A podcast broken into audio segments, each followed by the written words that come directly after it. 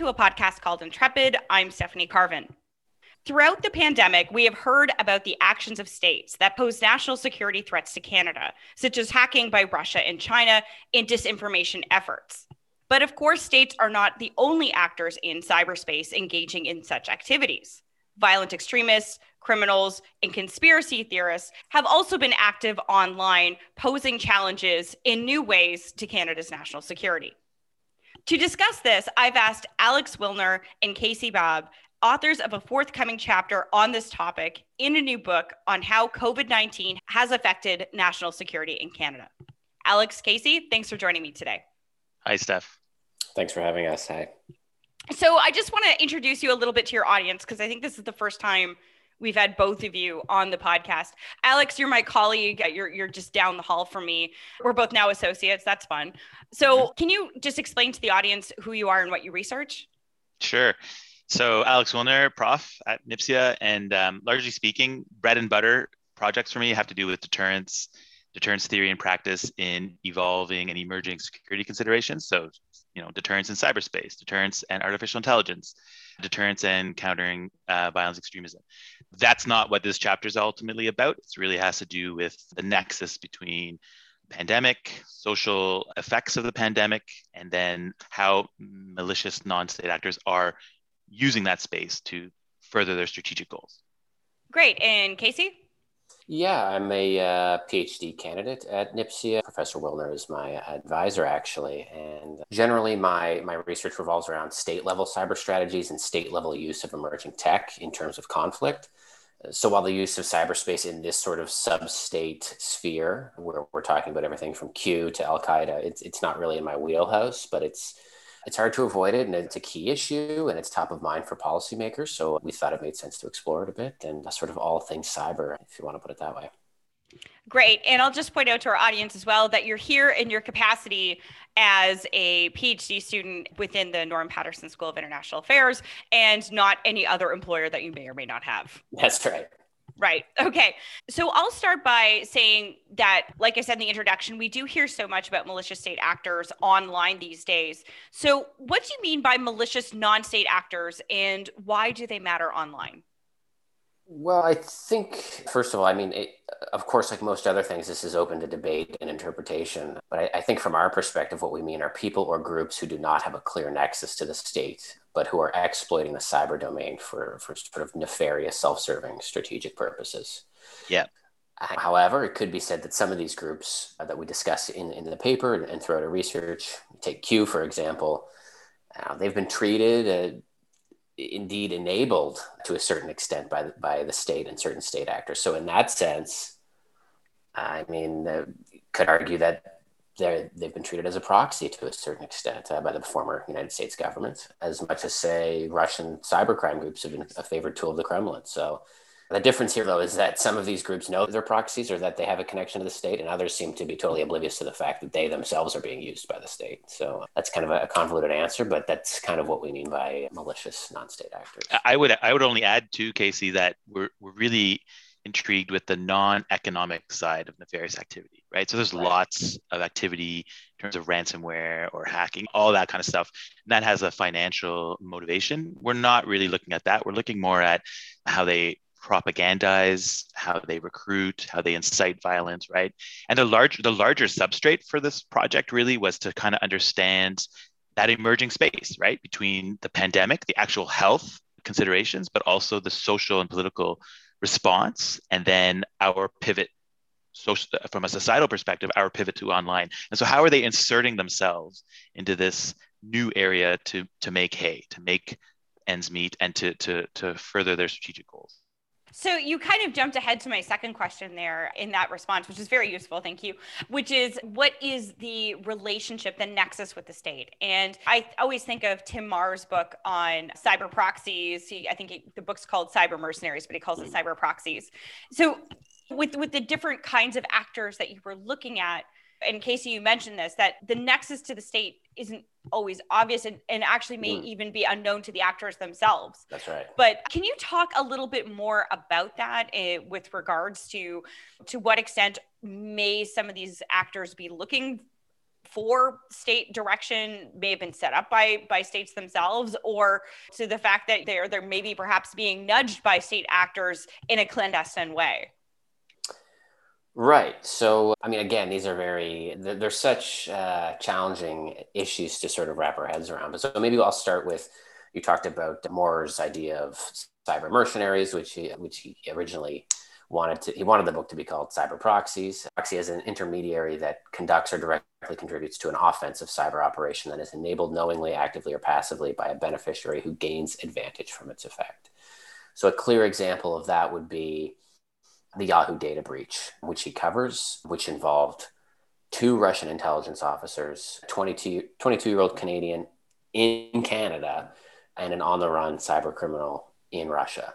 And so that's a clear example where there are individuals or groups working with state actors to achieve a certain objective in cyberspace. But then there are some murkier examples that we use in our in our in our chapter we touch upon cartels or or QAnon. I mean, these are groups, even certain terrorist groups, their connections to the state are not particularly clear. We don't know what's going on behind the scenes, what sort of influence there might be there, what sort of connections there are. So it's not always clear, but this kind of goes back to the attribution issue in cyberspace. I'd go a little bit further though it's a lot of this has to do with ideas and theories and so whose theories or ideas benefit who?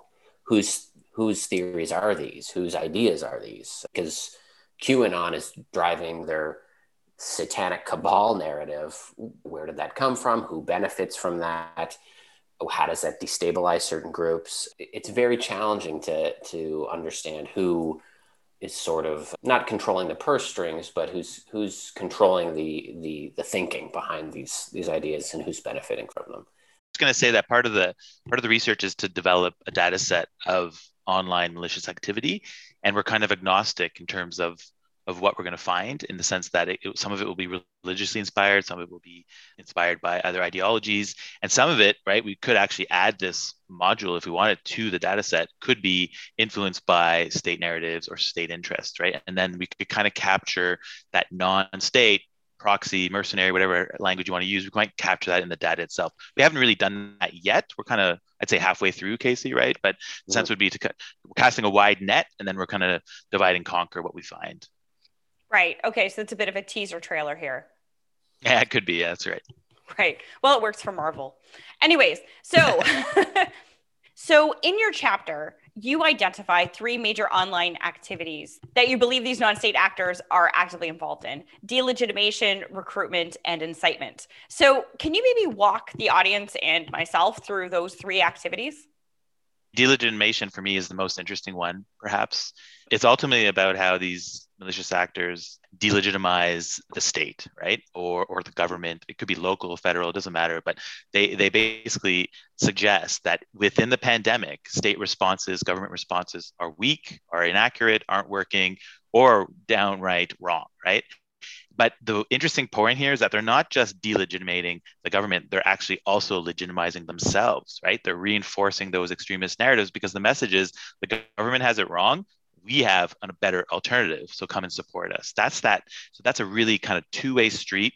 And it's fascinating. And so you've got examples, right? Al Shabaab saying that the African Union is to blame for the spread of the disease, right? So more they're, they're causing more harm than good. That's basically the messaging. You've got the Taliban, right, tweeting out messages saying that we we've got our own public health measures. Here they are, right? They're better than the state. So, you know, again, like it's a two-way street delegitimizing the state, legitimizing our own response. You've got the far right in Europe promoting you know, alternative economic assistance offers, right? Racist, but nonetheless alternatives. So again, that's a really fascinating thing, and we're seeing that across across the, the scope. And again, it's it's agnostic in terms of where it's actually emanating from that was really interesting because there has been a lot of work on how either insurgent movements or even criminal organizations will often in a conflict zone try to establish control through the provision of goods through the provision of aid. And, you mentioned this in the chapter and that was really interesting. The other really interesting thing that you note in your chapter is the fact that you know the taliban apparently tweeted out that they were happy to work with medical authorities in terms of trying to conquer COVID 19. I was not aware of this. So, is that them trying to show leadership on this? Yeah, I think that is their attempt to say that we are a legitimate alternative form of governance just like we were in the 90s, right? And so they're saying we can play. So they take COVID seriously to a certain degree, or at least the measures, but they they position themselves parallel to and opposed to the government operation, right? So I think that's a that's a great case, great case. So the second uh, issue that you guys identify is recruitment. Right. So uh, if you look at the literature and you look at the data coming out throughout the pandemic, there's a, a, lot of evidence to suggest that many of these groups are using this as an opportunity, particularly exploiting the massive spike in internet usage, the screen time of individuals around the world during the pandemic to bolster their numbers and to recruit followers. And this, we're seeing this from ISIS to Al Qaeda to uh, QAnon to to other sort of right wing fringe in Canada, the United States, Europe, and around the world. And, and in terms of Canada, uh, there's been a clear spike in terms of engagement with far right extremist material online during the pandemic, particularly following the first lockdown and, and subsequently after each lockdown. So we're seeing a lot of these groups in Canada, the US, throughout Europe, around the world, really tapping into people's anxieties, the unknown. The opportunity here is really sort of, like I said, a perfect storm for these groups to recruit and, and get their message across and, and really take advantage of, of people during a time when so many people, so many groups are particularly vulnerable right now and, and when they're spending so much time online. And we're seeing a, a lot of this in Canada as well. And presumably, this is linked to the third trend that you guys identify, which is incitement. That might be the maybe the simplest of the three findings, I think, in a sense that it's active engagement, active measures trying to help and promote anti government activities, acts of physical violence or intimidation. And they're doing this again through the same measures that delegitimation and recruitment works in, right? But you've got ISIS basically, for instance, right, saying to its supporters in the West, however few there are left, right? Why don't you go and attack hospitals, attack urban center hospitals where they're already overwhelmed with COVID, right? And so again, like it's a force multiplier of sorts. Far right groups tapping into the Turner diaries. Why don't we launch COVID biological attacks of sorts, right? Infect areas where there's high immigrant locations, right? Like that kind of stuff. And so we're seeing that as well. And, and then, of course, you see the one off events, the lone actors, uh, acts of anti Asian, anti Semitic, anti Muslim activities, right? Kind of hate fueled. Some of that is directly linked to the online space as well. So that's the kind of that's the space we're looking at when we say incitement to violence. I mean, it's pretty scary stuff. And like we're recording this in the shadow of the January 6 riots, where we've seen these groups actually resort to a, a, violent attack on, on Capitol Hill. One of the questions I often get from the media and, and sometimes uh, government folks is the, the chances that something like that could happen in Canada.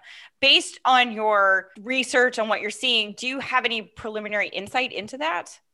Well, I mean, our research, the numbers on a per capita basis in Canada are frankly quite alarming in terms of the user engagement, in terms of far right conspiratorial online content, fringe platforms, messaging applications. I mean, there are reports that have come out that are, are, are pretty uh, pretty shocking. And in terms of conspiracy theories, I think that's something that we haven't really talked about too much here. We talk about it, of course, in the paper, but the conspiratorial element of this is really sort of foundational to those three pieces that we talked about recruitment, inciting violence and intimidation, and delegitimation. And so that conspiratorial thinking is very strong here in Canada. And it, frankly, you don't have to go on fringe websites, you don't have to go on the dark web to see to see these things. Just spend 10 minutes, 15 minutes on Twitter, on social media, and you will see everyone from a known sort of right wing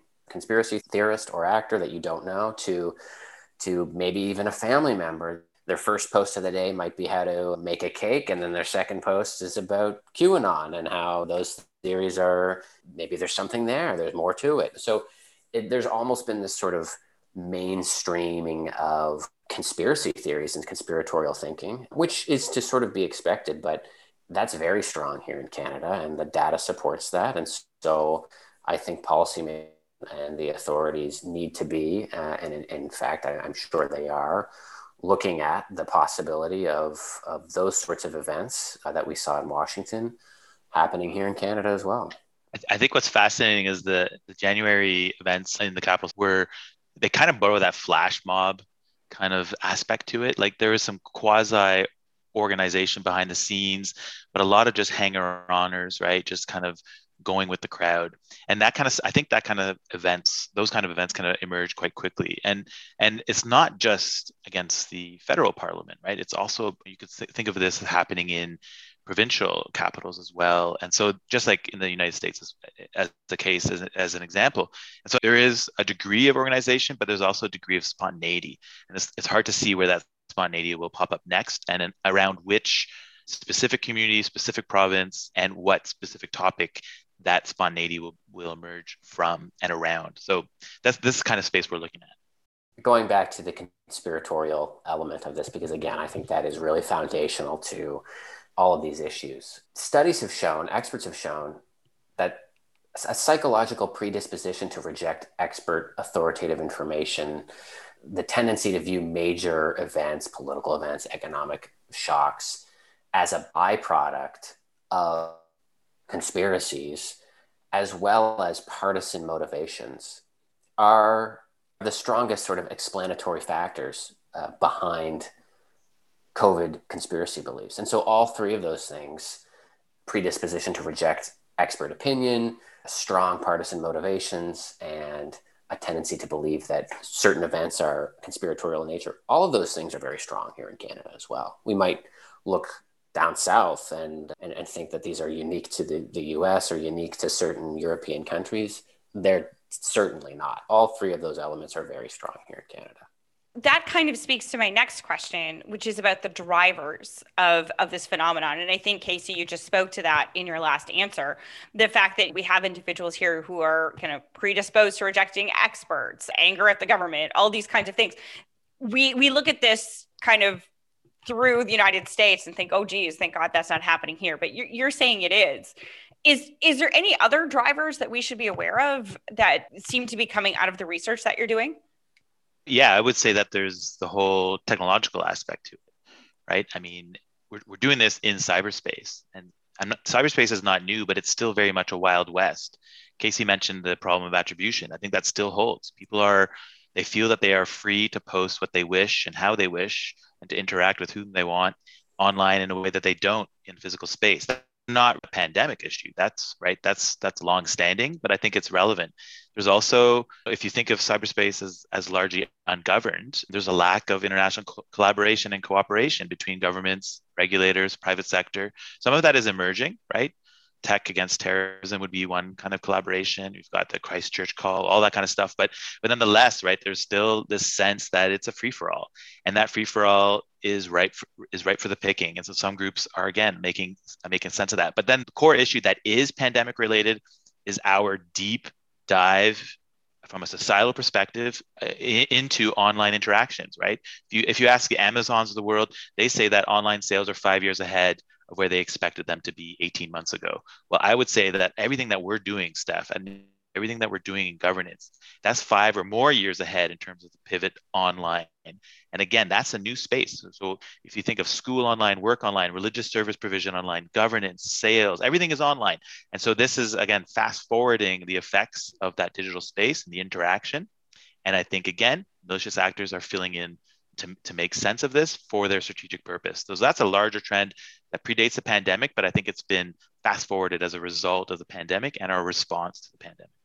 So, if we were already behind in regulating or generating online governance, we're now even five years further behind than we were before the pandemic started. Possibly. I would say yes. I would think that the way that we respond to these activities lag the development of these activities but I think there's momentum towards that. And again, that momentum to start regulating social media, gaming platforms, other areas where people interact, that pre-exists the pandemic. But now I think we are in a bit of a crunch and there's a greater awareness that more needs to be done. So, before we get to what can be done, I just want to note that in the paper, you say that it's difficult to assess where this is going, all this online, the kind of amplification of, of extremist voices and extremist activity you say it's a bit hard to understand what this means for Canadians and Canadian national security, although it's hard to believe that it's really anything good. So, I mean, I can understand why you guys say it's hard to know because, as, as you say, like a lot of the stuff is clandestine, a lot of the stuff is hard to monitor because it's taking place in, in hidden chat rooms and things like this. Are there things that we can do to better understand this issue or at least follow it? Well, I think, I mean, as researchers and also those who are in a position of, of creating policy in the, in the security, defense, and intelligence community, there should probably be dedicated groups, not just one or two FTEs or three FTEs or five. There should be large groups of people, maybe divisions within certain departments and agencies, who are starting to look at these issues at a more granular level. And, and rather than looking at them as some sort of foreign phenomenon that we can't really take action on. I think the, the first step is sort of tracking these issues, analyzing them, better understanding what they mean, looking at really a, uh, at a closer level what the nexus is to Canada, and then thinking about, well, what can we do in this space? Because as far as I can tell, there are very few, maybe none significant groups within the government of Canada looking at these issues and addressing them in, in any truly meaningful, impactful way. And just to be clear to our audience, FTE means a full time oh. employee. Oh. You're right, just translating Sorry. from government. But yeah, okay. So, in other words, would you see this being like in law enforcement, in national security, some kind of new open source body within the government of Canada? I mean, because it is a lot to say I mean, I, am with you. I think we absolutely need to be looking at this, monitoring this. And right now, a lot of this work seems to be done by kind of a very good, but at the same time, ragtag band of activists who are online who are going through infiltrating these groups and presenting this work. And that's how, that's the kind of stuff that's informing this conversation that we're even having today. But at the same time, it's a lot to kind of say that the government should go online and look at spaces for things that could potentially be dangerous. Well, sure, it is, of course, but I think there are two key things here. That the first thing is education. So I think this is this would be part of educating people. When I when I am making these sort of suggestions, I'm talking about educating decision makers, researchers undertaking more research, more comprehensive research on these threats, feeding that into the policy, the policy making, the decision making cycles of, of the security and intelligence community, the defense community. And then in terms of, of money, I was speaking on, on anti-Semitism and COVID with an organization a number of months ago, and I was speaking alongside one of the world's foremost experts on anti-Semitism, Dr. Yehuda Bauer from Israel.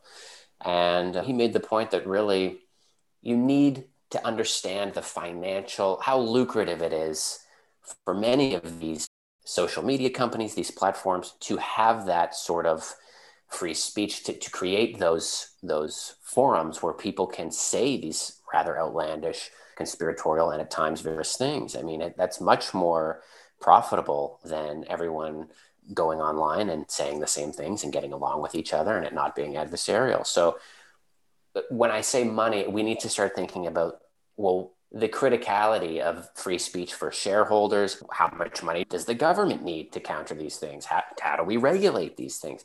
Start thinking about the financial side of, of, of sort of what we're seeing online because it, it really all comes down to the dollar. I think that's a really interesting point because often what you hear is the extent to which people describe some of these uh, conspiratorial actors as not just people who are trying to get a point across they're also grifters. They're often trying to sell things. They're trying to sell their own remedies. They're trying to sell that's right. you know people things. Are fundraising. They're trying to get they're trying to get patreon followers and that's things right. like this. I think that's that's true. And i like that idea of of maybe looking at not so much as a monetary thing but like who's profiting off of hate right. i think that's, that's right. a really smart point part of the, the, ch- the challenge of knowing where this is going has to do with the fact that it's it's not just about security it's also about economics it's about governance right? And so the pandemic has created you know some kind of economic malaise. People are concerned large subsets of populations are concerned about work. They're concerned about it's just pay, putting food on the on the table. And that kind of uncertainty feeds into or certainly can help egg on some of the extremist conspiracy based movements right? And so but then what what happens next right? We've got trillions of dollars getting pumped into the US economy. If the US were to pivot post COVID and really charge up its economy, then some of that steam, some of that wind in the extremist sails, you would expect to dampen. That's where we. This is where I think we're playing with much larger and not not just security oriented aspects here, much larger themes that are driven by societal trends. And the same with polarization in, in politics, right? That drives the wedge between people that militants and, and others can make use of okay i'm not saying i don't have a solution to political polar- polarization right but i think that's part of the larger substrate that we need to explore well, I think we should cancel the podcast because if you don't have an answer to political polarization, why are we even here? No, I think that's fair. But uh, perhaps this will be the last question I ask you guys, which is that we've discussed potential solutions to this and the fact that it's hard and there's all these other issues such as polarization that are going to need a much more comprehensive response in some way. But right now, politicians are discussing in Parliament the need to regulate social media companies. Do you think the evidence in your chapter c- could help inform that process? And, and are there any other steps that you think could be done or taken at this point? I think what our chapter and our research, the larger project, might do is add weight to the to the kind of debates that we're having. I think if so just going back purely to the militant use of the internet, right? If you think 18 months ago, that was a still a relatively niche topic. I mean, yes, it was very prominent to certain types of activities that we wanted to, to, to stop, but it was considered a counterterrorism or PVE, prevention of violent extremism activity, which didn't touch a lot of Canadians, right? But now what's happening is that these non-state actors have broadened their activities and it touches all aspects of society because they're really targeting some of those public health measures that all Canadians feel. And so, it, you know, inadvertently, they've broadened the scope of their activities to generate strategic gain. But by doing that, they've also rung many more alarm bells. So again, it's not just a CT counterterrorism issue, PVE issue. It's much broader than that. And then you can imagine that because it's not just a niche topic, that the response, the hammer will come down, and we will find a way to better regulate, better monitor, and hopefully deter this kind of activity from social media. Not an easy thing certainly the momentum is in our favor to do so today. I'll just add on. I mean, I don't know whether or not the answer is to regulate social media companies, but something obviously needs to be done. I mean, we're headed in a the wrong direction here. You can't have Silicon Valley dictating what is and is not appropriate free speech and thereby how people should think. We're in a very dangerous space right now and and if if politicians, if decision makers and policymakers don't take some pretty strong measures, some pretty swift action relatively soon, I mean, God only knows what this looks like in a year or 10 years from now or 20 years. I mean, so I, again, I don't have the answers. I don't know if regulating social media companies is the answer, but there is evidence in our chapter and in, in numerous other works that are coming out and have come out over the last year that point to the fact that we're in a very dangerous place right now in cyberspace and in the digital realm, not just on fringe platforms.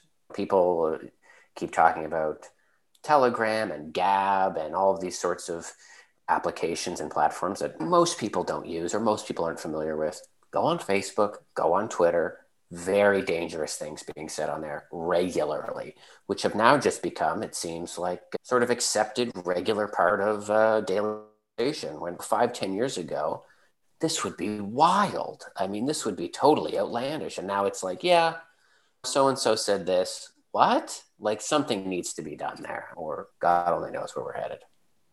So, on that disturbing note, I'm going to just thank you both for coming in to speak about your research here on the podcast today. It's been a real pleasure having you on. I want to thank our funders for supporting our research. We got a Canadian network for research on terrorism, security, and society, a TSAS grant for this, but also a DND Mobilizing Insight in Defense and Security Minds grant from the COVID 19 challenge. So thank you both for your support. That's great. I think they've been uh, funding some really excellent projects, and I'm glad it includes this one. And I should actually say that the book that this chapter will appear in was actually sponsored by the SSHRC, Social Sciences Humanities Research Council, and their special COVID 19 project. The book is being edited by three regular members of Intrepid Podcast Thomas Juneau, Amarnath Amarasingam, and Leah West. And that should be out with University of Calgary Press, open source, so free and available to everyone later this spring. Thanks for coming on, guys. Thank you. Thanks for having me.